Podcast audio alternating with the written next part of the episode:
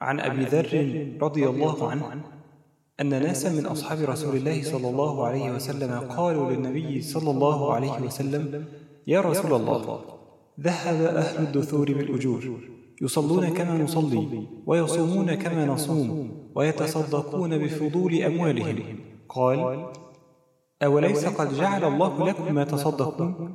إن بكل تسبيحة صدقة وكل تكبيرة صدقة وكل تحميدة صدقة. وكل تهليلة صدقة وأمر بمعروف صدقة ونهي عن منكر صدقة. وفي بضع أحدكم صدقة.